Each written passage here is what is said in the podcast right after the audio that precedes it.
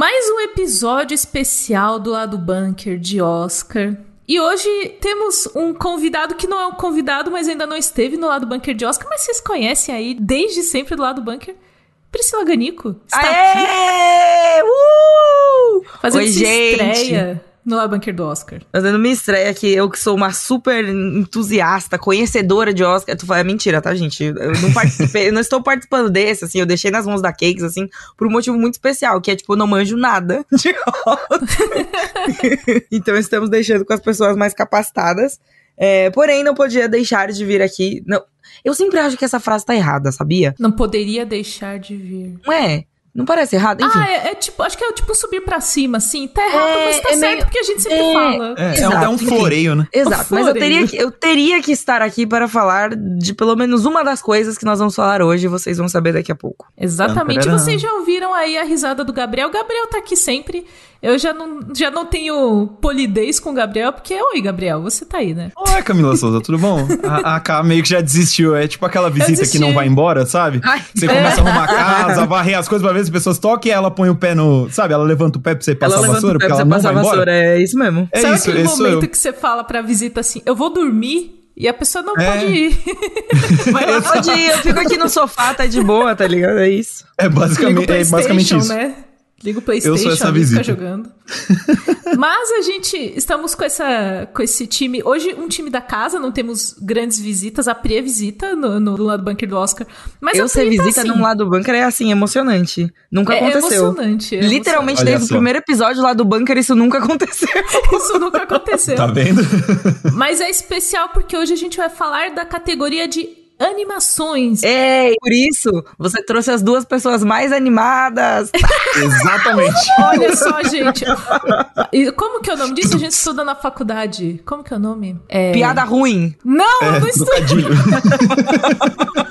Semiótica. Isso é semiótica. Ah, semiótica. Nossa, você ia dar uma resposta muito séria. É sim, é, enfim. Mas é isso, gente. Bora, bora pra vinheta.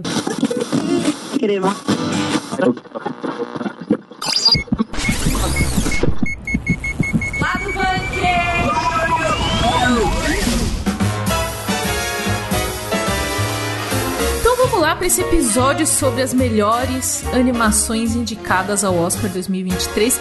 Eu acho que foram boas indicações na categoria de animações. Eu acho que foi uma das únicas que não me deixou nervoser com coisas. Eu achei também, eu achei bem variado, assim, né? Justamente, não tem nenhuma aqui que você olha e fala, isso devia estar aqui, porque todas elas, no mínimo, sabe, a mais, vamos dizer, a mais simples, digamos assim, ela é bonita, ela traz uma mensagem, então, tipo assim, é uma categoria que realmente esse ano você pode matar, assistir de cabo a rabo, que você vai sair feliz. Assim, a mais de- a que a gente não conhece tanto no Brasil, né? V- vamos tirar o elefante da sala e falar de Marcel Deschio, Chiu, with the shoes. Marcel the Shell with Shoes On. Eu acho que é Uau. um. Eu acho que é pra ser um. Trava-língua, né? É, pra ser um trava-língua, né? É. Marcel the Shell with Shoes On. Já, já é isso que eu tô falando. Chaves, chaves, chaves. Scraves Scraves. Chaves, Marcel chaves. Schwarzenegger, assim. Marcel Schwarzenegger, sim. Marce- Mar- Marcel com a concha com os sapatos. É isso. Isso. Ele, ele tem É uma concha e ele tem sapatos. E o nome dele é Ele Marcel. é uma gente concha.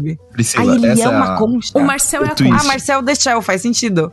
É, ele é uma concha e ele tem sapatos. Mar- Gostei. Marcel Deschel. Ah, Isso. Marcel. Marcel. Marcel. Seria mais fácil chamar de Marcel? Vixe. E aí, qual que é o rolê? Esse filme, ele, ele é um, entre aspas, um documentário, tipo, live action, assim, só que de um cara que vai num, se hospedar num Airbnb e lá ele entra numa casa que é ocupada por uma conchinha, que é o Marcel.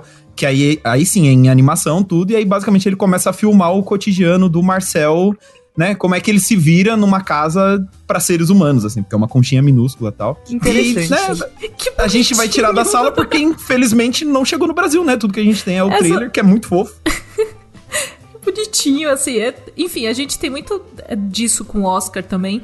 é, De vários filmes que ganham a distribuição depois que são indicados, ou depois que possivelmente ganham, ou quando passa a premiação. Então a gente, às vezes, vê muita coisa do Oscar depois. Então é, é meio triste, É. né? É, é meio, triste, mas é a vida, assim. A gente precisa se conformar. Naquela, é, né? é, uma, é uma energia do não dá para distribuir tudo. É, é assim. Além de, além de toda a distribuição de filmes de Oscar, dessas coisas, a gente tem produção nacional, a gente tem várias coisas assim que não vai entrar no Oscar e que precisa ser mostrado, né, também. Então é meio que um é, balanço então. aí. É um Tetris. Você tem que um montar tetris. o Tetris da sala de cinema. e esse Tetris, tetris da é sala fácil. de cinema, é isso mesmo. Tipo, nunca é fácil. Eu lembro muito do ano do Lady Bird, assim, que ele chegou em maio, abril, sei lá, e ele já tinha ganhado o Oscar. Na época que o Oscar era em fevereiro, eu, tipo. Gente, mas enfim. É. Marcel, The Shell, with shoes on. é isso. Eu consegui falar pausadamente, eu consegui sim, falar de Marcel. Sim. Tá Esse não tem no Brasil, meninas. Não vai estar tendo no Brasil. Mas quem sabe no futuro, né? Sim. E eu queria que chegasse porque ele parece ser realmente muito bonito, assim. Parece fofinho, né? É, porque ele consegue ter um estilo mesmo misturando com o mundo real, porque assim, não é um negócio tipo o Roger Rabbit, sabe? Porque é 100% cartoon no eu mundo real. Eu ia perguntar isso, eu ia perguntar isso, se é muito tipo final do filme do Bob Esponja 1, que tem mão de pessoa e Bob Esponja. final é do filme do Bob Esponja 1, essa é uma referência. que referência incrível, porque eu sei exatamente o que você Exatamente, passou a cena assim na cabeça de todo mundo. Eu achei acessível a sua referência, Kate. Gente, Obrigada. O Carlos, meu noivo, ele gosta muito de Bob Esponja. E ele é muito entusiasta do filme do Bob Esponja. Eu não tinha assistido esse filme na infância. Eu assisti isso, porque ele me mostrou e falou: você tem que ver isso, o Patrick lá com, com meio arrastão, sabe? Eu não tinha Sim. visto na infância. Ele me mostrou, velha. Mas virou uma referência. De repente, até uma boa ideia você não ver o Patrick de meio arrastão na infância. Isso Sei muda lá. vidas e monta caráter. Molda Sei caráter. Lá, né? Sim, mas foi legal. Eu acho que virou uma referência da vida adulta e continua amando. Mas voltando pro Marshall, não é isso que acontece então no filme Games. Não é assim. Não, eles fazem uma mistura, assim. É, ele é 3D, meio realista, né? Pra, pra tá ali misturado no, no ambiente de uma casa humana normal. Só que ao mesmo tempo ele tem um, um, estilo próprio, porque, por exemplo, o protagonista é uma concha, que, fora os sapatinhos, ele só tem um olhinho ali, que é o, o lado de fora da concha. E eles conseguem fazer um trabalho ali de expressão, sabe? Você sabe quando o Marcel tá feliz, quando ele tá triste, simplesmente pelo olhinho. Oh, meu Deus. É, então, é um estilo. E é esse tipo de coisa que eu queria ver como que funciona. Porque, sei lá, no trailer funciona super. É um curta mal bonitinho e tal, mas. E num, num longa, sabe? É, um, é uma pena que a gente não vai conseguir ver a tempo do, do Oscar, né? Antes, né? Pra falar assim, merece, ou então não merece. É, mas a gente pode ver eventualmente depois se vier pro Brasil. E talvez venha, porque é uma produção da A24, né? Que é a nova queridinha. Ah, aí. sim, sim, sim. Inclusive, um, muitos dos indicados ao Oscar são produções deles e tal. Então, quem sabe daqui a pouco não chega, né? O rolê da A24 é que ela não tem uma distribuidora fixa no Brasil. Então vai uhum. dividindo. Às vezes é Diamond Filmes, às vezes vem pro MUBI. É, tipo, não tem assim a 24 no Brasil é essa aqui. É meio Sim. zoneado, então a gente não sabe para onde vai. É meio free for all, assim, né? É. é. Mas eu achei interessante isso que você falou, Gabe, sobre esse estilo de animação, porque para mim é o, o grande rolê de animação para mim é exatamente isso. É você pirar, é você brincar com coisas, você brincar com texturas e testar coisas que o live action tornaria impossível, sabe? Eu acho que hum. eu tenho cada vez gostado menos de animações que são muito ali muito querendo recriar o mundo real, do tipo, não recria o mundo real, vai na doideira. Eu quero a doideira, eu tô vendo uma animação, eu quero a doideira, entendeu? eu quero a doideira, Camila Souza.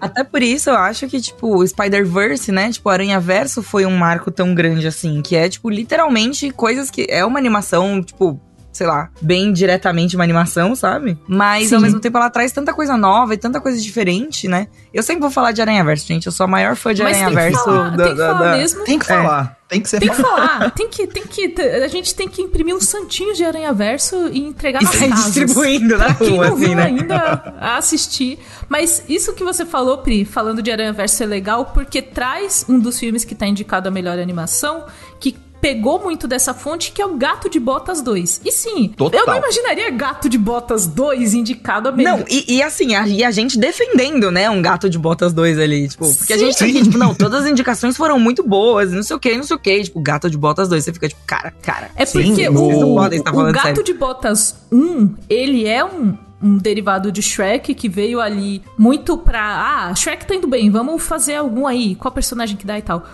E era uma animação muito comum no sentido de que ela faz o arroz com feijão ali.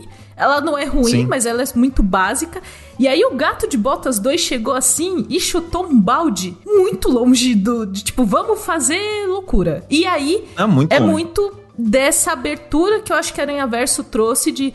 Ou e se a gente fazer umas animação maluca? Será que a galera gosta? E a galera gosta, Total. isso é ótimo. Sim, e o Gato de Botas 2 eu acho que ele conquista muito nisso, assim, porque eu fui assistir já já tava esse hype, a galera falando que era muito legal, então eu falei, ah, hum, vamos ver, porque como a gente já falou disso no, no lado do bunker passado, eu não vi o primeiro, eu não ligo, de verdade, assim, tipo, eu vi o trailer e falei, sabe, parece tão genérico em história e formato, a, a animação, Uhum. assim, que eu falei, ah, mano, deixa quieto, sabe? Era a época lá que a DreamWorks tava meio fazendo as coisas a toque de caixa, parece, pra lucrar nas franqui- franquias maiores. Então eu fui ver o 2 com um pé atrás por causa disso, porque, né, o primeiro eu não liguei, e mas ao mesmo tempo curioso que tava todo mundo falando muito bem.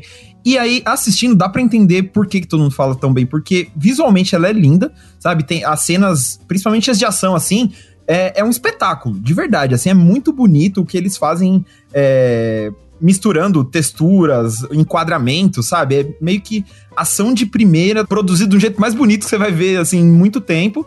E ao mesmo tempo a história é muito boa, ela é engajante, ela tem uma mensagem que, que é legal, que não é um negócio tipo assim, vamos reinventar o gato de botas. Não, é aquele personagem que a gente já conhece, que a gente já gostou, só que eles expandem isso, sabe? Eles pegam a ideia de ser no mundo de fábulas e brincam com isso de um jeito que, por exemplo, um dos destaques, que é o, o vilão aí, que é o Lobo Mal. Que é, inclusive a voz original é o nosso queridíssimo Wagner, Moura Wagner que faz. Moura. E assim, é o hum. lobo mal, é a coisa mais universal das fábulas que a gente tem, e eles usam ele de um jeito, sabe, que incorpora na história do gato. Não é só, tipo, ah, a gente tem o lobo mal, vamos usar com ele, como alguns filmes do Shrek passaram a fazer com o tempo, né? Ele tá ali, ele tem um porquê, e, e quando, sabe, quando o filme termina, você fala, caraca, velho, não é que Gato de Botas 2 é bom pra caramba, sabe? Eu acho que o fator realmente. surpresa, o fator surpresa de você chegar no final assim, tipo, caraca, esse filme foi muito legal, é o, a melhor parte, assim, tipo. Sim, é, e, e eu gosto muito dessa brincadeira que tem com texturas, com formatos. Eu sempre vou falar disso, gente, porque é, acho que foi uma coisa que veio também naquela animação da Netflix. Qual que é o nome dela mesmo? Família Mitchell. A família Sim. Mitchell, a Revolta das Máquinas. Eu, inclusive, eu amo esse filme, eu defenderei ele até os fins do universo, sério. Exatamente. É tipo, outro, é, outro É maravilhoso. piração, assim, e a história tá ali. Eu acho também que se fosse muito, muita técnica sem a, a história junto, também não ia ser legal, porque o Aranha Verso faz isso. Lightyear. traz- Desculpa. O rolê que me deixou meio brochada com o Lightyear é porque ele pega o Lightyear brinquedo e transforma no Lightyear pessoa e eu, tipo, quem quer saber da história do Lightyear pessoa? Chega, gente, a gente já tem muitas pessoas pra saber a história, não transforma o brinquedo num- num- numa pessoa também. Não, sabe? Eu queria outros brinquedos do Buzz, assim, igual fizeram com o Woody, sabe? Que tem a Jessie, tem o cavalinho, então, tipo, traz mais brinquedos do da, da... Espacial, né? É, não menos brinquedo. Desde quando um filme de Toy Story vai ter menos brinquedo, gente? Tá tudo errado. E aí entra, foi incidental, eu só queria jogar um shade em Lightyear, porque eu acho ele visualmente muito bonito, mas a história. Blá, blá. E, mas ah, funciona pro, pra gente voltar pro Gato de Botas, porque é meio isso. O Gato de Botas, ele meio que dá a história que a gente quer. Ele não conta, tipo, um lado que você nunca viu do Gato de Botas. Não, ele é o mesmo aventureiro que se acha melhor que todo mundo que os outros filmes, sabe? Essa frase me deu um gatilho muito forte. Qual? Qual? Tipo, o lado que você não conhece do. Ah, É. literalmente todos os filmes. Você vai Exato. É não é tipo. É o narrador do trailer, né? Tipo, uma Sim. história nunca contada do gato de É, botas. tipo, velho, Exato. não. Eu não quero E é saber a história. justamente o contrário, é justamente o tipo de história que você leria sobre o Gato de Botas, só que contada de um jeito muito bonito e por gente que sabia o que tava fazendo, sabe? É, você vai assistir esse Gato de Botas, foi surpreendente ver que, tipo, ele bebe muito, tipo, de faroeste. Ele bebe muito de suspense, tem hora, sabe? E você fica, caramba, olha só que legal. Ideias, sabe? Coisas novas, sem mexer no, no universo, sem ter essa pretensão de, tipo, ah, história nunca contada, sabe? Por isso que eu acho que é esse tipo de coisa que justifica o sucesso dele, que se tornou a maior bilheteria da DreamWorks no Brasil, né, cara? Sim, atualmente é a maior bilheteria da DreamWorks no Brasil. E ele segue em cartaz, então dá pra ver se você quer assistir, quer tipo, ah, eu acho que dá pra recomendar, né, Gabes, pra assistir. Nossa, muito, assim. Eu acho que no, na telona ainda fica melhor ainda, porque é uma explosão de cor, de ação, de coisa assim. Então, o impacto de você, tipo, sabe, quando você se solta na cadeira e só fica, uau, sabe? Ah, Esse é o nível é. de gato de botas 2, velho, sabe? Gente, é isso. Nós estamos fazendo campanha de gato de botas 2 aqui agora. Ó, teria tudo pra ser meu favorito se não fosse um outro indicado, mas aí a gente vai falar disso mais tarde. Não, já puxa esse porque eu quero deixar o que é o favorito ali pra talvez tirar essa estatueta do gato de botas, vamos deixar pro final.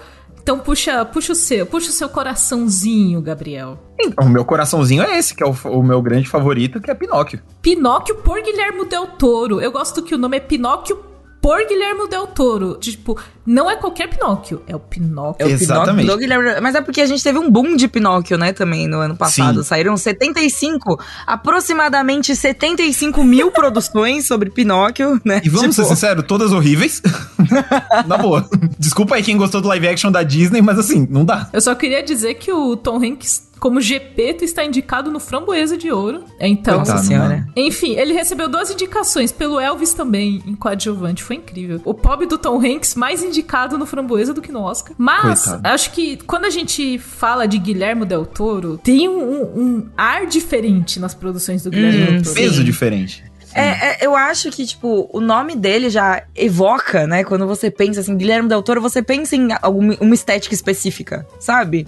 Você tem, eu, pelo menos, eu, eu vejo, tipo, elementos específicos, assim, muito emblemático, tipo, fauno, sabe? Pra mim, quando Sim. falar Guilherme Del Toro, eu enxergo fauno em todos os trabalhos que ele fez depois, assim, sabe? Tipo, aquela coisa de cores, assim, até a forma da água, assim, tem, uma, tem um quesinho ali, tem algumas coisas, umas referências, o que faz sentido, porque é o mesmo diretor, né, gente? Tipo, todo diretor tem suas marcas registradas, tem seu, seu tipo, as coisas que ele aplica, né, assim. E o Pinóquio também, eu achei que tem um pouco disso, assim. Mas, ao mesmo tempo, é, as imagens de divulgação, toda a parte, assim, é, tipo, literalmente o oposto do que eu geralmente pensaria.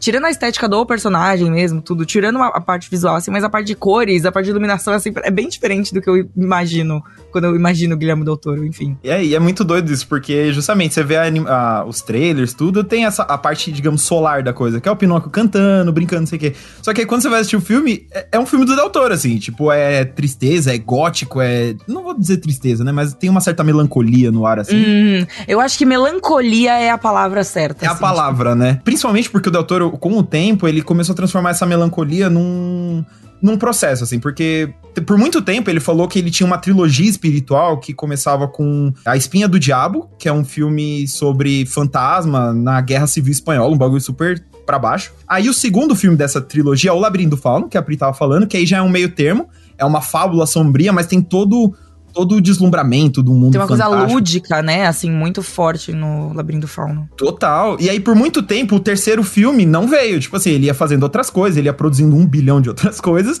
e não vinha. E aí, agora, deu o estalo de que esse terceiro filme da trilogia é Pinóquio. Porque ele tá muito unido aos outros. Tanto que tem vários easter eggs dos outros dois, do Espinha e do Labirinto, no Pinóquio, assim, tipo, umas referenciazinhas que quem pegar, pegou, quem não pegar não vai prejudicar nem nada do tipo.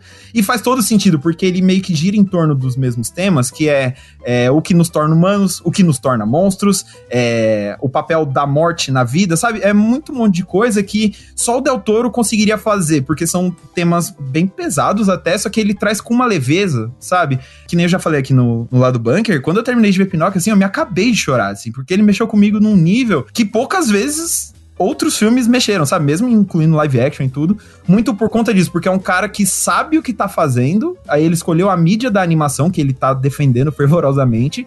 E o resultado, eu acho que não poderia ser melhor, assim. Eu acho muito curioso que, tipo, você descreveu muito bem, assim, que são temas muito pesados mesmo. Eu lembro de ter assistido o Labirinto do Fauno muito novinha, né? Eu acho que se eu assistisse hoje, eu teria uma cabeça completamente diferente para assimilar as coisas. E às Sim. vezes é, é, isso, né? Tipo, como ele leva o mesmo assunto por esses três filmes, né? Tipo, indo de uma, uma coisa mais assim, pé no chão realista, guerra, pra uma coisa completamente lúdica, que seria o Pinóquio. Só que, tipo, é o mesmo tema, cara. Tipo, mano, sabe? É muito foda isso. Tem até as mesmas batidas, por exemplo, ele. A forma como ele usa é, o que nos torna humanos, o que nos torna monstros, ele usa muito, ele gosta, né? Ele, ele mexe é um tema muito, muito exemplo, com... um tema muito frequente assim nas coisas dele. É totalmente frequente, principalmente porque ele é alguém que ama monstros, né? E, por exemplo, uma coisa que bate nos três filmes, ele fala muito de fascismo, por exemplo. E é um negócio que, uhum. peraí, quando começou isso rolar esse esse trecho em Pinóquio, eu fiquei, pera, até aqui? Sabe, o Del Toro, que história é essa? Mas aí quando a... Pelo amor de Deus, Exato. Mas aí quando as coisas se amarram, você fica, caraca, faz todo sentido. Tipo, é isso Pinóquio antifascista. Fechou. É o que eu queria. a conclusão que a gente queria. Eu, eu, lembro que quando anunciaram esse projeto e falaram que era o Del Toro que ia fazer, eu fiquei bem animada porque o, o Pinóquio, o personagem Pinóquio tem muito disso, né? A gente lembra do, do Pinóquio da Disney, mas até o da Disney tem umas coisas meio sombrias ali na história dele. É porque são Sim. coisas que são inerentes à, à, existência humana, né? Tipo, o que realmente torna uma pessoa uma pessoa, sabe? Tipo, o que, que categoriza? O que, que é ser um menino de verdade? O grande questionamento da existência do Pinóquio em si é, tipo, o que é ser um menino de verdade? Saca? Tipo, e mano... tem toda a parte de como ele é visto pelas pessoas, de como ele é explorado e de como as pessoas acham que ele é creepy, mas querem tirar vantagem dele porque também ele é muito inocente. E são todos. E isso numa história, numa animação, né? No caso da Disney, numa animação voltada para crianças, que são todas coisas muito pesadas, assim, sabe? Sim, sim, são temas, assim, tipo, bizarros, assim, de pesado pra passar pra criança. Total. Mas quando tem esse recorte do Del Toro, eu fiquei empolgada exatamente pro Del Toro ter conseguido, em Labirinto do Fauno, unir esse, esse tema pelo olhar da inocência. E eu acho que ele faz uhum. isso no Pinóquio também. Então ele pega ele, eu vi a, a imagem, né, que é, viralizou nas redes sociais, que é o Pinóquio olhando para um crucifixo de Cristo, ele fala por que, que eles amam ele e não me amam? Tipo, por que, que eles gostam Nossa, dele e não gostam de mim? Eu também sou feito de madeira. E aí é um negócio assim que é, é a visão que o Del Toro pega de uma coisa muito, muito tensa, mas ele traz pelo lúdico, ele traz pelo personagem, pela inocência que o personagem tem de ver aquilo muito simples, sendo que a gente, quando é adulto, complica absolutamente tudo, sabe? Sim.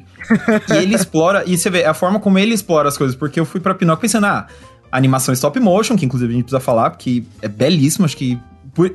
Isso que ajuda em, eu gostar muito do filme, que eu acho que ele é um dos filmes mais bonitos que eu já vi visualmente em, em, muito tempo. Só que aí tá meio nessa, assim, começa a história, ela já começa meio pesada, meio dark, mas você pensa, hum, agora vem a aventura leve, não sei o quê. E aí quando ele lança esse questionamento, eu falo, rapaz, é esse tipo de filme? Então, é isso, doutor. Você não vai não. deixar leve, é Você vai, você vai fazer a gente pensar, porque é meio nessa, assim, ele, ele pega o, o as possibilidades de Pinóquio e ele coloca tudo no filme, sabe? Você tem a aventura? Tem. Você tem os momentos musicais? Tem também. Mas você também vai pensar, sabe? Você, eu vou te botar pra pensar. Você vai refletir sobre a sua condição humana na Terra. E eu fiquei, caralho, velho. Eu só queria uma animação, sabe? Calma, é, tipo, só vim aqui assistir um filme, cara. O que aconteceu? Mas aí entra naquela, né? Tipo, eu queria uma refeição e o doutor me deu um banquete. Porque aí terminou o filme eu fiquei, caraca top 10 filmes da minha vida. E válido dizer que a animação stop motion está, assim, eu gosto muito, muito mesmo, e eu gosto muito de que tá voltando a ser meio valorizada, tá voltando a ter animações stop motion, porque, gente, é um trabalho que não acaba Nossa, você fazer. Não sei se vocês já viram é. vídeos de bastidores de animações em stop motion. O negócio é meticuloso num nível assim que eu, eu provavelmente pegaria o boneco e atacar na parede depois de duas horas, assim. Eu não, ia ter paciência. Porque você tem que ter muita paciência para fazer stop motion, sabe? A parte de stop motion fica ainda mais, assim, surreal. Eu fui num, num set de filmagens de stop motion de Hilakuma. Vocês sabem? Lembra Hilakuma? Um, do, um, um ursinho que teve na Netflix. Sim, é uma sim. série na Netflix. E na época eu fui visitar os estúdios e, tipo, a gente viu eles é, ajeitando, assim, a cena, sabe? Tipo, mano, é surreal. Assim, a produção de um stop motion é uma coisa absurda, é surreal, assim, tipo, a iluminação, o jeito que as coisas precisam ser feitas, às vezes se, se demora horas para fazer, tipo, três frames do bagulho, sabe? Tipo, é, é sim, surreal, sim. é assustador. E stop motion, assim, um dos meus filmes favoritos da vida, é, durante muito tempo, foi o Extremo do Jack, que é um stop motion, tipo, super famoso, né? Do, do Tim Burton e tudo mais.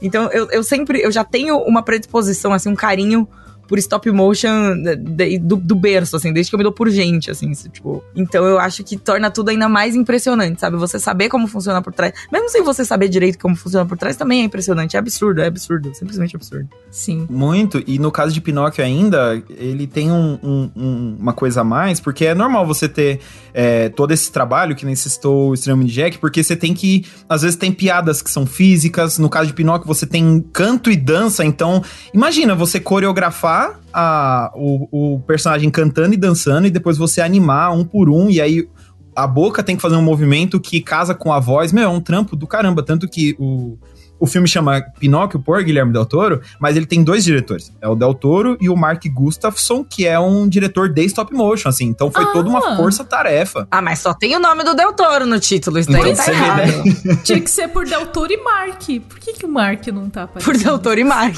Coitado do Mark.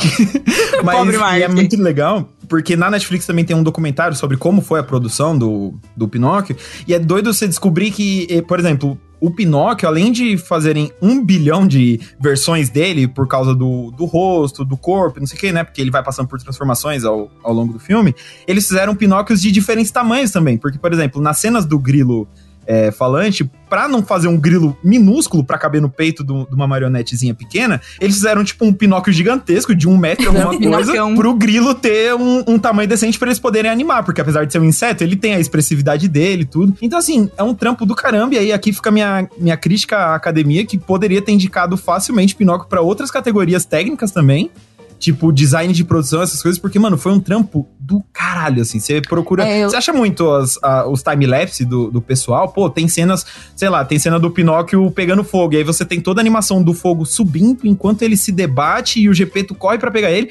Sabe? É todo um trampo, todo um planejamento que ter sido ignorado e ficado, entre aspas, só na categoria de melhor animação, eu achei, achei vacilo. Mas é, eu acho que tem um pouco disso no, no- na premiação num geral, que críticas à academia, um absurdo. eu, eu, eu comecei o episódio falando que, tipo, não, Não, manjo nada e tô aqui criticando a academia. mesmo. A academia É, faz, né? faz muita coisa errada, inclusive. Sim, Ela sim. merece. Mas o que eu digo é que, tipo, é, a, a, é, categoria de animação por si só já é uma categoria meio, tipo, que a galera já olha assim, ah, animação, né? entendeu? Tipo, ah, Sim. já botar isso. Parece que entendeu? Consolação quase, né? Não, É. parece que é uma categoria assim de cota, sabe? Do tipo, o que vai indicar animação põe em melhor animação em nenhum outro lugar, porque ele já tem a categoria de animação. Exato, como se a animação não pudesse ser outra coisa, tipo, não pudesse concorrer nas outras categorias por ser uma animação, entendeu? E isso é bastante frustrante. Isso acontece também com o filme internacional, né? Que o filme Sim, internacional sim. é indicado na categoria de filme internacional. Ele, aí ele, se você é indicado em filme internacional, você não entra em melhor filme. E aí, tipo, ah, não vamos indicar em direção, porque já tá indicado. Tipo, é como se eles falassem: olha, tá aqui a sua parte, e essa é a sua parte no, na cerimônia do Oscar, essa é a parte que te cabe, assim. E eu acho que é muito limitador pensar dessa forma, mas infelizmente a academia ela ainda é muito. é, tem um pensamento muito fechado em relação a isso. É. E até em outras, assim, de, de direção. Às vezes entra trilha sonora, especialmente quando é Disney, porque a Disney faz as trilhas sonoras, mas ainda assim é um.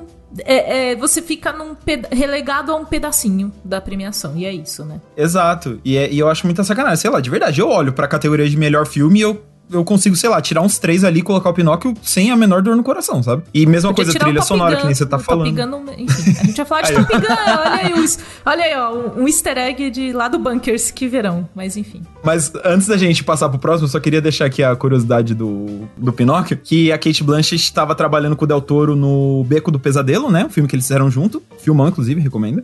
E daí ela gostou tanto de trabalhar com o Del Toro que ela falou: Meu, eu quero trabalhar com você de novo. O que você tá fazendo? Ele, ah, tô fazendo Pinóquio. Ela, ah, eu quero estar nesse rolê aí. Ele, então, mas meio que eu já escalei todo mundo, não tem. Ela, ah, se vira, eu quero estar nesse filme. Aí ele, ó, só vai ter um macaco. Aí ela, tá bom.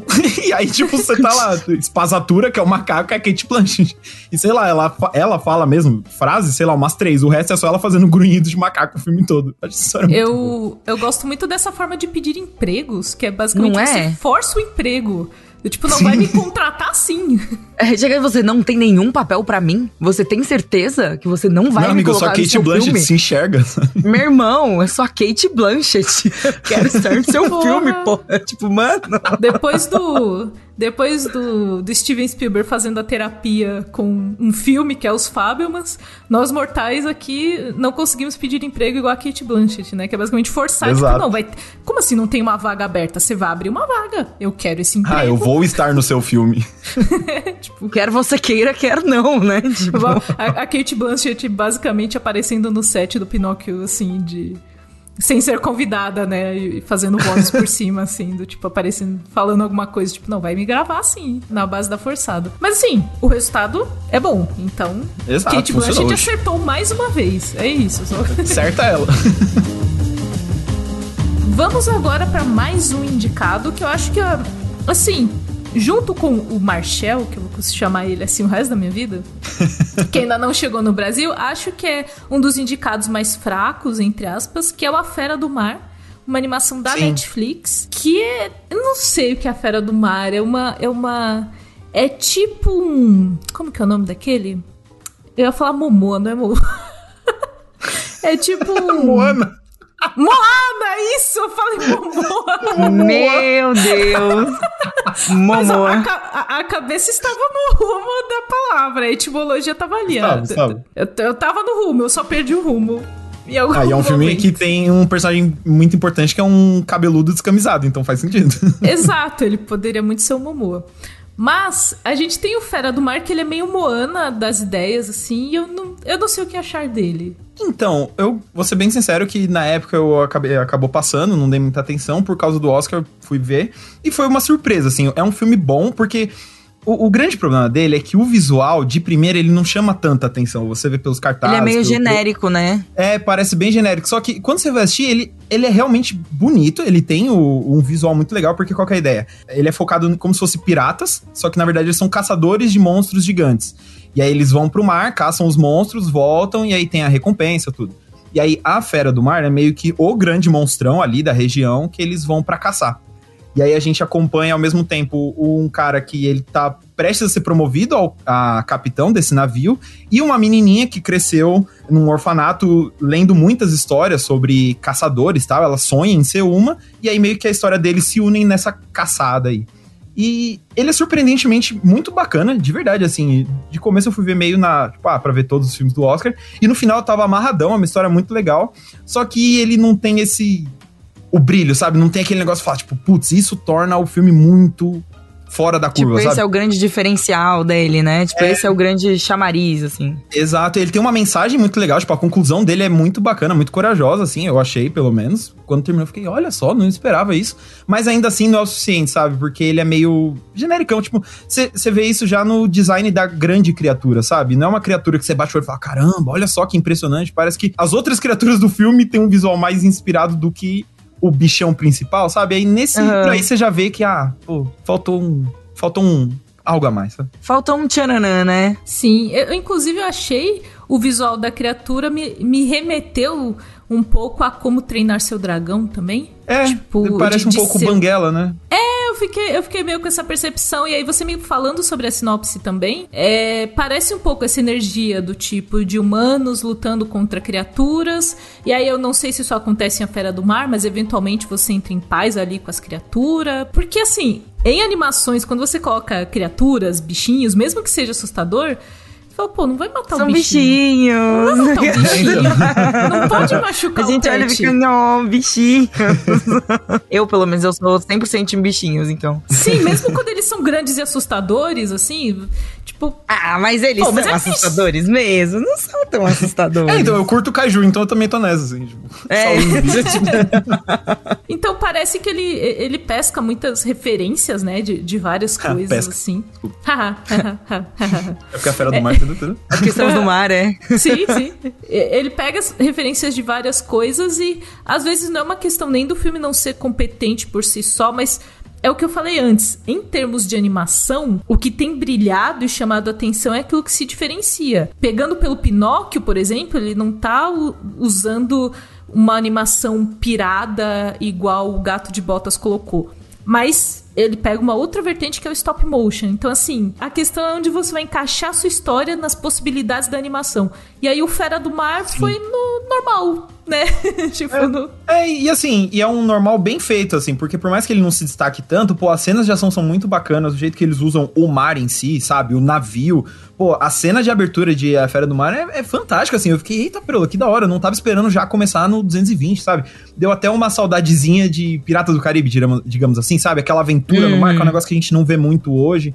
E, mas Sim. ao mesmo tempo, conforme ele vai avançando, você fica tipo, ah, eu sei onde isso vai dar, eu sei onde isso vai dar. E apesar da mensagem final trazer meio que um, uma surpresinha, um negócio que te bota para pensar um pouco também, é porque ele. É, no final, ele fala muito sobre o poder de quem conta a história. Ah, legal. Então, assim, eu falei, pô, interessante você puxar isso já, tipo, num filme para criança tudo. Mas ao mesmo tempo não tem nada que você olha e fala, caraca, o grande momento desse filme, sabe? Não, ele é ele é simpático, vamos dizer assim, ele é bem feito, mas não, não vai além. Geralmente é um adjetivo ruim pra usar. Mas... Nossa, Gabriel, você puxou a, a, é, cena Gabriel. do Chaves, assim, do tipo, a senhora está muito pô, bonita, dona é, Florinda. Né? O senhor também é muito simpático, professor Girafalhos. É, então, pô, que é dó. Não, não era minha intenção, porque ele é legal, ele é bacana, sabe? Mas acho que fica nisso, no bacana. Eles sempre são, Gabriel. Eles sempre são. não é esse o mérito que a gente tá discutindo aqui. Exatamente. Ou seja, não vai ganhar a melhor animação? Não vai. Não vai. Oscar por mas... simpatia, né? Não, não vai ser assim. Exato, infelizmente. Mas agora a gente tem que ir para ele. Que para mim, ele. junto com, não sei, o Gato de Botas e o Pinóquio ali, para mim é uma trinca de, de favoritos de ganhar esse prêmio. E se ele ganhar, eu vou ficar muito feliz, que é Red Crescer é uma Fera. Priscila. Que é basicamente o motivo de eu estar aqui, entendeu? Priscila, seu momento, Pri. You Meu go. momento, vai, a minha biografia, Brilha. a gente vai falar aqui sobre a minha biografia que inspirou, né, Red Crescer uma festa. Não tô brincando, gente. Mas é, a, pra mim é, o, é um filme, assim, que além do filme, né, eu até comento isso com as pessoas, assim, tipo, além do filme ser muito bom e tratar, né, tipo, sei lá, trazer assuntos da vida feminina, trazer assuntos de ali uma adolescência, né, de tocar em vários pontos assim que a sociedade fala, e geralmente fala, tipo, ah, daí é coisa de menininha, não sei, e tipo, de uma forma é, negativa, puxando isso pra baixo, esse filme, ele trabalha os assuntos numa força e tipo, ah, eu tenho muita coisa pra falar sobre ele. Enfim, vamos lá. e, mas para mim, o grande momento dele é assistir o vídeo de bastidores, entendeu? E tipo, ver a história das mulheres que construíram esse filme, que é um filme construído por mulheres, né? Tem a diretora, que é a Domi Shi, que é tipo, ela que fez o, fez o Bal, né? Aquele curta que ganhou o Oscar, enfim, e tudo mais. E ela, tipo, o, o, quanto de espaço ela conquistou com o curta para ela poder fazer esse filme, para poder, tipo, expandindo, assim, sabe? Tipo, é muito legal ver essa progressão, assim. É, e, e para mim foi catártico, assim, sério. Eu não sei nem por onde começar. eu Cara, quando eu assisti Red, eu me identifiquei com uma quantidade gigantesca de coisas. Porque geralmente quando você assiste esses filmes de coming of age, de amadurecimento, assim, eu nunca me identifico muito, mesmo com as protagonistas femininas, assim, eu tem coisas que eu pego, mas tem coisas que eu falo, nossa, isso aqui é muito longe da, da minha realidade. Eu acho Sim. que Red foi o primeiro filme que eu assisti, eu falei, tudo, tudo tudo isso aqui faz sentido. Desde o jeito que ela se veste, até as músicas que ela gosta, até a relação com as amigas e muito, muito, muito essa relação com a mãe. Porque assim, gente, é. a relação de uma filha com o pai é uma coisa, a relação com a mãe. É a completamente minha, diferente. Putz, a minha sempre foi muito difícil, porque sempre é uma coisa de você ser muito parecida às vezes, e é exatamente por isso você ter uma coisa de seguir ou não os passos, ao mesmo tempo que vocês brigam porque vocês são muito parecidas, é uma coisa muito bizarra. Vocês, às vezes você briga com a sua mãe quando você, quando está crescendo assim, que você é menina, e vocês dois estão falando a mesma coisa. E vocês estão brigando. Sim, vocês, vocês brigam porque vocês precisam brigar, porque vocês são mãe e filha, sabe? Tem muita é, essa relação. E tem uma. E, e, essa relação de descolamento que chega em certo momento, que às vezes o adolescente ele briga porque ele precisa se soltar. Ele não, ele não entende isso, mas ele precisa ter as próprias referências, ter a própria personalidade e, e achar o espaço dele no mundo, e ele precisa se soltar dos pais. Então ele vai brigar para tipo, sair dessa concha da família, sabe? Ao mesmo tempo em que você ama a família, você quer estar ali, só que você precisa ser você, e você fica meio tipo quem eu sou dentro quem sou dessa eu? É família. É muito isso, meu Deus, velho. Porque assim, e no caso do, de Red, ele traz a referência feminina da mãe e ele traz tias e avós e várias mulheres ali te falando como você tem que ser uma mulher. E você fica tipo, hã? Que? E se eu não quiser ser nada disso? Sobra o quê? Não sei. Você... Aí você entra num caminho de descobrir sozinha. Que é o que a protagonista de Red faz. Ela. Quando você não acha as referências, você começa a descobrir sozinha. E assim, eu não sei, eu tenho muita coisa pra falar sobre esse filme também, pessoal. Tá vendo? É isso, é esse sentimento, entendeu? É, eu, eu acho que é incrível. E um outro detalhe que é muito legal, assim, para mim, o, o Red, ele ainda tem uma camada a mais. Porque eu sou de uma família, né, que tem ascendência asiática. Então, né, minha família, apesar do filme ser é, uma família é, com ascendência chinesa, eu sou uma pessoa que tem ascendência japonesa. E tem várias similaridades, assim, na, na, na, na vida da, da, família asiática, sabe? Que inclusive tá aparecendo em vários. É, em, em, vários filmes agora, né? Também. Foi um assunto que foi super abordado em, tudo, em todo lugar ao mesmo tempo, que também está super indicado ao Oscar, a gente vai falar dele em, eventualmente. E tem essa camada a mais ainda. Além de tudo isso, ainda tem algumas coisas, algumas referências ali que, tipo, porra, pegaram muito pesado, sabe? Bateram muito assim, tipo, nas coisas. E é muito fantástico. Mas especificamente Red, para mim, é um filme que ele mostra de uma forma muito crua e muito, tipo, on your face, assim, sabe? Tipo, não tem muitos. É, ah, não, isso é meio, tipo, ah, eles fizeram uma analogia. Tipo, não, tem analogias, óbvio, né? Mas é muito na sua cara, assim, as discussões, as coisas que estão acontecendo, é muito na sua cara. Tem a, a camada de fantasia, mas ela não é assim tão, tipo. Ah, não, vamos aqui fazer esse distanciamento, aí você precisa pensar para descobrir que não sei o que, não sei o que, e tem essa ligação, tipo, não, ele é muito na sua cara saca? Porque assim, também, eu conversei muito sobre esse filme com as minhas amigas, mas não tanto com os meus amigos. Gostaria de ouvir uma opinião masculina sobre o filme. Gabriel Ávila, inclusive, escreveu a crítica que tá no site, gente. A crítica é. de Red é do Sim. Gabes. E eu lembro que quando, Gabes, você foi escrever a crítica e eu tinha feito a, a, entrevista com a diretora, você me perguntou do tipo, será que eu faço? Eu falei, cara, Sim. faz, porque é, eu acho que é isso que a Pri falou, é, é, uma outra visão disso também, né? Total, assim, tanto que eu tô, agora mesmo no papo, eu tô deixando vocês falar porque é uma visão bastante diferente, é muito legal ouvir vocês falando, porque aí meio que complementa a experiência do filme para mim, assim, porque é uma vivência que eu não tive, né, como vocês estão falando, é, a minha visão é diferente, mas ao mesmo tempo, por mais que eu não, não tenha passado por essas coisas, eu não entenda, o filme, ele foi muito mágico para mim também, sabe? Eu curti, eu me diverti muito é, pela forma como ele é, digamos assim, competente de contar, porque muita da graça das histórias que a gente gosta, que a gente consome e tal, não é só a história em si, é como ela é contada.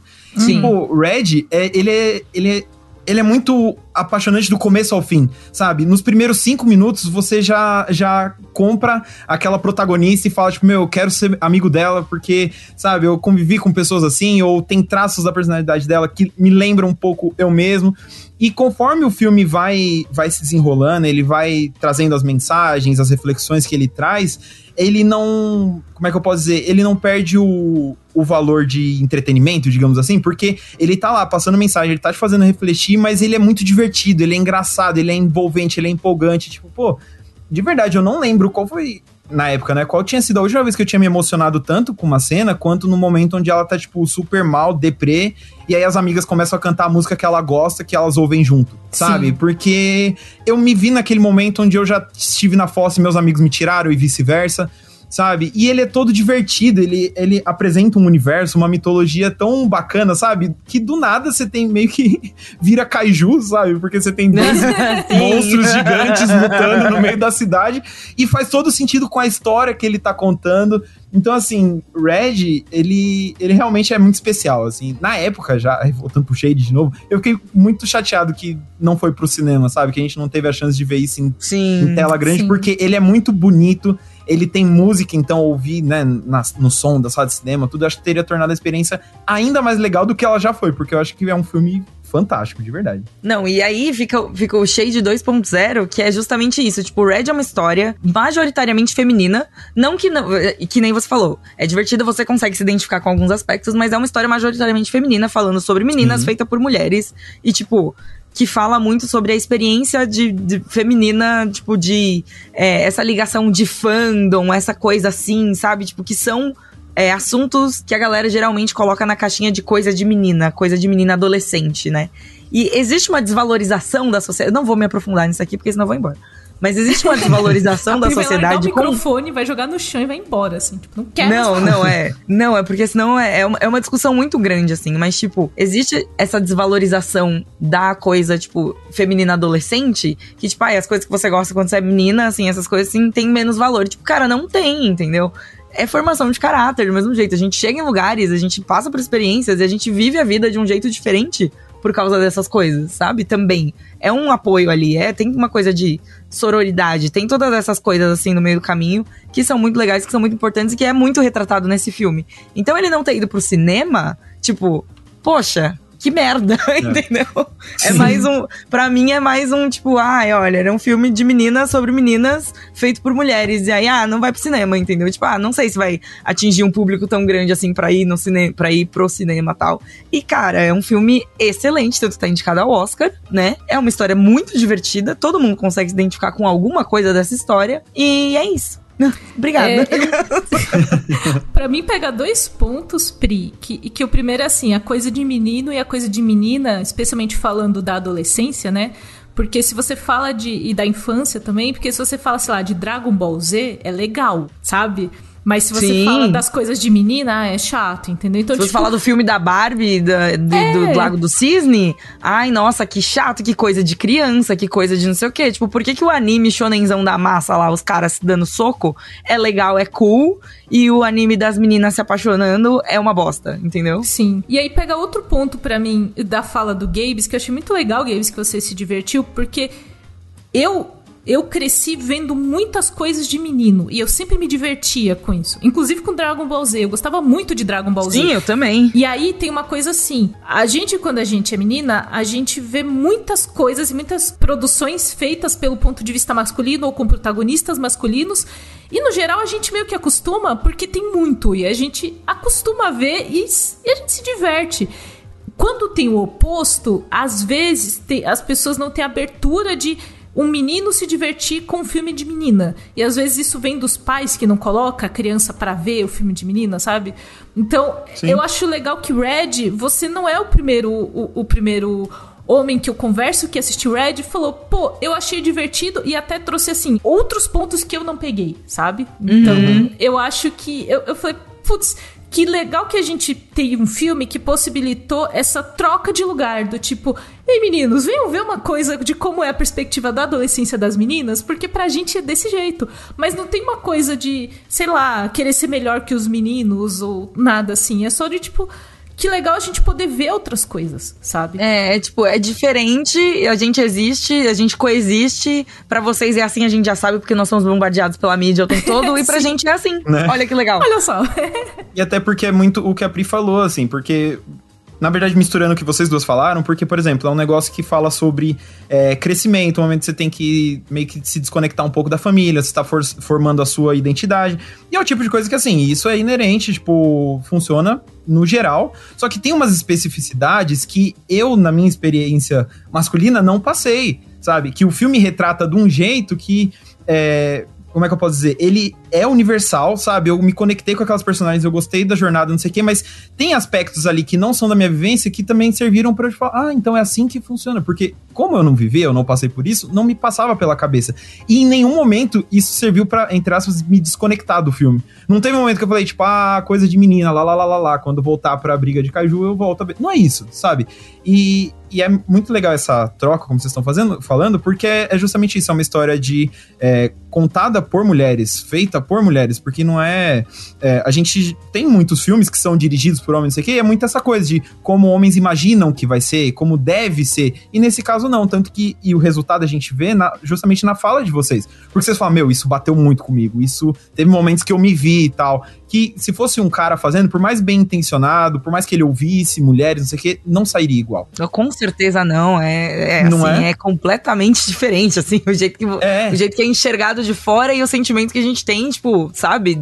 É, nossa, é completamente diferente. E essa é a dualidade da coisa, porque por mais universal que ele seja, ao ponto de se conectar com qualquer pessoa, é, ele brilha justamente por ter sido feito e pensado por mulheres. É um lance assim.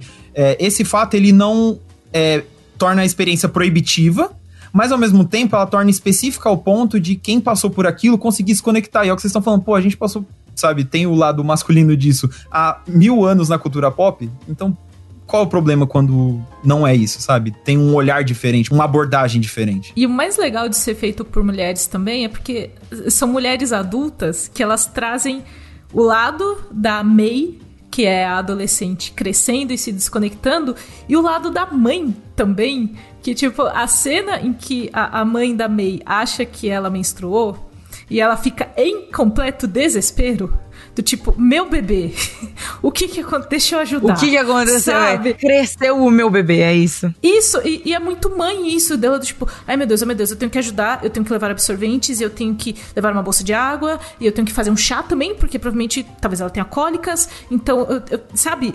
E eu estou no momento que eu tenho mais de 30 anos e eu quero ser mãe, e eu já imagino que eu vou ter 15 mil pirações se eu tiver uma filha mulher. De tipo, eu, vou, eu, vou, ter todas as aspirações. Então, além da parte do, do crescimento, a visão dessas outras mulheres, das mulheres mais velhas, e essa tem essa dificuldade de entender a nova geração, mas ao mesmo tempo esse medo, assim, acho que a cena final, o, olhar que as personagens trocam na cena final, assim, de tipo, hum, eu tenho que deixar acontecer, assim, eu não posso segurar ela na minha caixinha, na minha casinha aqui junto comigo, sabe? E eu acho que eu vou passar por isso, a minha mãe passou por isso, e tem a visão também da avó e das tias. E falando da parte mais técnica, né, porque a gente falou muito da história, Sim, eu, sim. eu gostei que cada mulher apresentada no filme, ela é muito diferente. Cada tia sim. tem uma, um, um, jeito, um brinco, uma roupa, e elas, você olha e você, o design de personagens fala, elas são todas da mesma família e elas são todas diferentes. E elas são todas diferentes. E é muito legal também o design das amigas dela, assim, né? Tipo, indo pro outro lado, assim, tipo, Sim. são muito, é muito, tipo, um grupo de amizade normal, assim, sabe? Tipo, não é. é não é o grupo das patricinhas que todas vestem Não é o grupo rosa. das patricinhas, não é o grupo. Tipo, se você olha assim, você não vai falar, ah, esse é o grupo das nerds, ah, é o grupo das patricinhas, ah, não sei o que. É tipo, é um grupo de de pessoas normal, entendeu? Tipo, é Sim. é isso, as amizades acontecem, assim. Não é porque as pessoas são patricinhas que elas usam rosa o tempo inteiro. Não é porque são nerds que se vestem de um jeito específico o tempo inteiro, entendeu? As Sim. pessoas têm personalidades diferentes, né? E é muito bem traduzido isso no, no filme. Eu era muito a, a menina que usava roupa esporte, assim, sabe? Que não usava saia nem nada. Eu, eu me identifiquei muito com a. Eu não lembro qual o nome da amiga, mas com a amiga dela de. que é roupa mais esporte, assim. Eu falei, nossa, eu, eu totalmente me vestia desse jeito, porque eu achava Sim. mais confortável. eu, tipo, naquela época eu zero pensava em, tipo, ah, eu tenho que estar arrumada. Tipo, ah, não, eu, eu quero estar confortável. É isso, assim. é. E você tem amiga que se arruma mais um pouquinho, porque ela já se preocupa com aquilo e. Isso acontece bastante também, gente. Os filmes de adolescência besterol que botam, tipo, as pessoas em grupinhos, não é exatamente assim. Os, os, grupos, eles são formados por outros tipos de referências e gostos. Não é necessariamente que as pessoas se vestem igual. É exatamente, é, Então, eu acho que isso, isso é uma competência muito grande, assim, sabe? Do filme também, de mostrar como que pode, né? Uma animação que a galera mal considera pra, pra melhor filme, melhor diretor, essas coisas, que nem a gente falou, fazer isso melhor do que muito filme, sabe? É isso, gente. Sim, e aí, só um, um mais uma reclamação, mais uma pra, pra conta da academia, que fomos roubados, fomos sabe, assaltados na nossa cara porque não indicaram a música a lá música do, do Fortal em melhor canção original. Isso é ina inaceitável. Tipo, galera, é. assim. Eu digo isso por experiência própria, porque eu não curto pop, não é um estilo que eu escuto muito, mas depois de ver o filme, eu fiquei cantarolando essa música uns três dias seguidos. Ela grudou na cabeça. Sabe, você tá, você tá brisando e você começa. E eu não sou o público-alvo, não é algo que eu curto muito, mas ele grudou tão forte e aí não receber nem a, nem a indicação, não precisa nem, sabe? Se merecia ganhar, mas se não ganhasse, tudo bem, mas pelo menos estava indicado, e nem isso. O que só prova que a academia é formada por homens héteros, brancos, velhos e chatos. É Sim. É isso. Eu só ia fazer o adendo que a, a, a, música ela é assinada pela Billie Eilish e pelo Phineas. Então, assim, é, eu, eu gostei muito de ser a Billie Eilish, porque eu acho que ela fala muito com gerações, assim. Com a geração atual e com as demais, assim. E ela tem um trabalho musical de muita qualidade, embora não seja o tipo de música que eu escuto, mas quando eu ouvi, eu falei, putz, essa menina, ela sabe o que ela tá fazendo. Não é o meu gosto pessoalmente, mas ela sabe muito o que ela tá fazendo. Então. Uhum. E aí, quando chegou a música do. A música do Fortown, ela é perfeita. E aí, quando eu não sabia que era da Billie Eilish, aí quando eu vi que era Billie Eilish com Phineas, eu falei, mas é claro que são esses dois. Eles mas são... é claro que são eles, né? Enfim. Faz e... todo sentido. Enfim, a Billie Eilish já foi indicada ao Oscar pela Acho que é a música do 007, se eu não me engano, acho que ela até ganhou. Isso. Mas aí, olha, olha isso, né? Tipo, ela foi indicada ao Oscar pela música do 007. Por que 007 é cinema? Porque 007 é cinema, é cinema de hominho, entendeu? É. Mas não vai indicar a música de boy band do. No, ai. É, é isso, difícil. gente. Eu vou terminar o episódio amarga. só, só um. Queria convidar também os ouvintes do lado do bunker. Tem um link na descrição desse episódio com a entrevista que eu acompanhei da diretora Domiti, vou falar do jeito certinho, e da produtora Lindsay Collins. E a diretora, ela simplesmente falou que nas cenas que são mais, é, é, mais de ação, assim, ela se inspirou bastante em Fruits Basket, não é muito de ação, mas visual, assim e tal. Sailor Moon e Rama Meio. Eu amo Rama Meio. Eu acho incrível, eu adoro Aí, Rama Meio. Então, assim, quando ela, a gente tava na entrevista, ela falou: Ah, Sailor Moon. Eu, ah, Fruits Basket. Ah, Rama Meio. Ah, ah, eu amo essa mulher, eu quero um abraço nela. Meu Deus, você pegou as coisas que eu leio, que, que eu lia no, sabe, que tá no meu armário e você pegou e referenciou no filme. É perfeito. Tá vendo? isso. O que eu queria dizer sobre o Red ainda para encerrar aqui nossa conversa é que eu preciso fazer uma tatuagem do panda vermelho, porque assim, Jesus, você nunca deve esconder o seu panda interior. Se você gosta de uma coisa, você goste dessa coisa com toda a intensidade que você acha que você tem que gostar, velho. Não tem que ter vergonha de quem você é, das coisas que você gosta e do que você quer fazer. E é isso aí. Mensagem positiva para não terminar hostil o episódio. Que bonitinho, tá vendo? A, a, ia terminar com o panda vermelho destruindo tudo e a Pri transformou no, ah, na, na mensagem edificante. No... Muito é bom. É isso, gente. Mas é, é isso. O filme é isso, entendeu? Você transforma toda a sua agressividade, transforma toda a sua hostilidade, entendeu? Tipo, numa coisa positiva.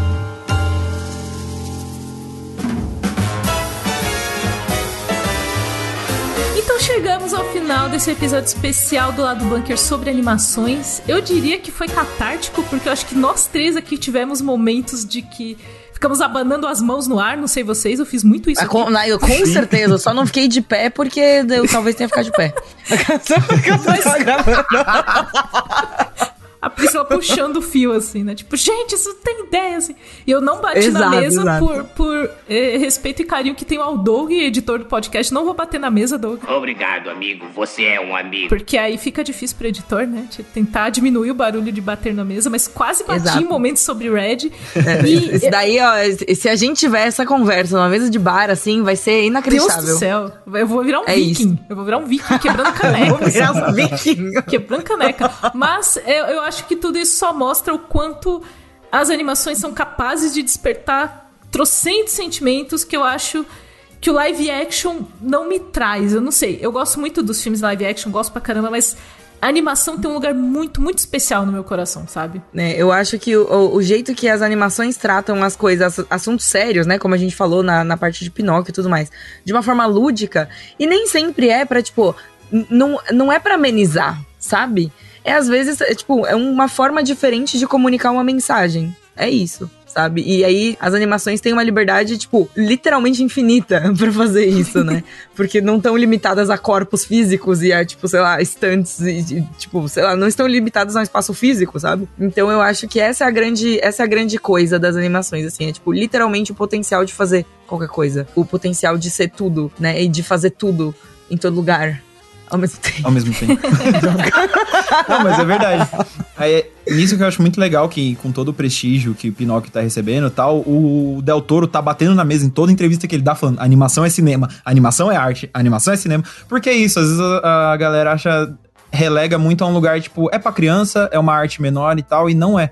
Eu acho que esse programa serviu muito para mostrar um pouco da, da possibilidade das animações por isso, porque é, da, das, das histórias, das formas que eles contam, se a gente for ver nesses indicados, a gente os, os, filmes falam sobre morte, sobre amadurecimento, sobre você deixar sua família, né? Tipo, começar a, a criar, trilhar o seu caminho próprio, que são temas tão sérios e, e, e humanos e comuns mas, é, como a gente tá falando, a gente fala, é, eles tratam de uma forma bonita, de uma forma que te encanta os olhos e que te bota para pensar, mas com o coração quentinho, sabe assim? Então, é errado colocar para baixo, assim, como algo menor, como algo que não vale atenção. Vale sim, e a, a mensagem que fica, eu acho, é tipo, assista os indicados, se divirta, curta, porque a animação é, é arte. Exatamente. Priga, Nico, muito obrigada por vir aqui no nosso puxadinho que a gente fez no lado bunker pro, pro Oscar. Então, na verdade, eu obriguei as pessoas a me convidarem no episódio de animação, eu queria dizer. Tudo bonito esse papo aqui, mas assim. eu pedi pra ser convidado. Não, mas é porque realmente, tipo, eu sou muito defensora de animações, eu assisto muito mais, inclusive, eu, eu, eu acabo consumindo muito mais, assim, porque eu não tenho muita paciência para filme, né? essa coisa, tipo, tem todo, todo um, um, estigma, tem todo um peso maior, parece assim. Eu não tenho muita paciência para isso, eu prefiro assistir animação, que eu acho mais. As coisas se resolvem de uma forma mais legal, assim, sabe? É, é, essa. As possibilidades, todas as coisas, assim, me encanta muito mais do que às vezes sentar e assistir um filme de três horas de guerra, assim, sabe? Sim. Então, é, ninguém merece. Eu só queria pontuar aqui, então, que tal qual Kate Blanchett, Priscila Ganico chegou na gente e falou: Eu vou estar nesse Exatamente. programa.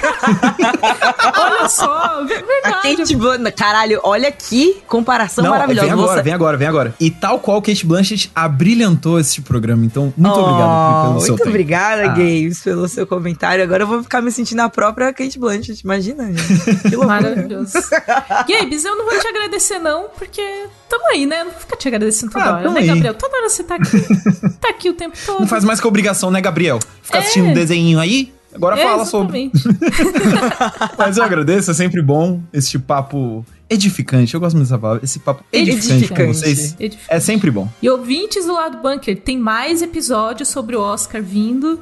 E assim, vamos falar sobre mais indicados a melhor filme, vai ter um episódio sobre categorias técnicas, então ainda estaremos aqui por algumas quartas-feiras aí. E o lado bunker regular, normalzinho, falando de notícias, continua na segunda-feira. Então assim, vocês vão ver a gente pra caramba. É, basicamente esse é o resumo. É isso. Exatamente. Vem com nós. É isso. Valeu! Beijo. Adeus.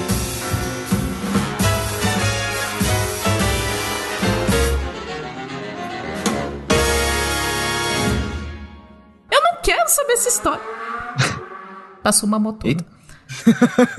De novo, Priscila, de novo a moto. Caralho. Ah, moto dentro da casa. Esse cara tá me rondando quando eu gravo podcast. Deus do céu. Se forem dois caras numa moto enquanto eu gravo Dois podcast, caras isso- numa moto. pelo amor de Deus. É tipo É, tubarão motos. rondando em volta, Não. né? Tipo, Não, não, mas, mas é tipo na mesma hora, inclusive. Eu acho que esse Sim. cara aí, ele, ele deve estar atrasado pro trabalho. Que Pode ontem ser. ele passou Todo na dia. mesma hora. Voando assim. É, é tipo o Mr. Bean indo pro trabalho, né? Escovando os dentes em cima da moto. assim. Programa editado por Doug Bezerra.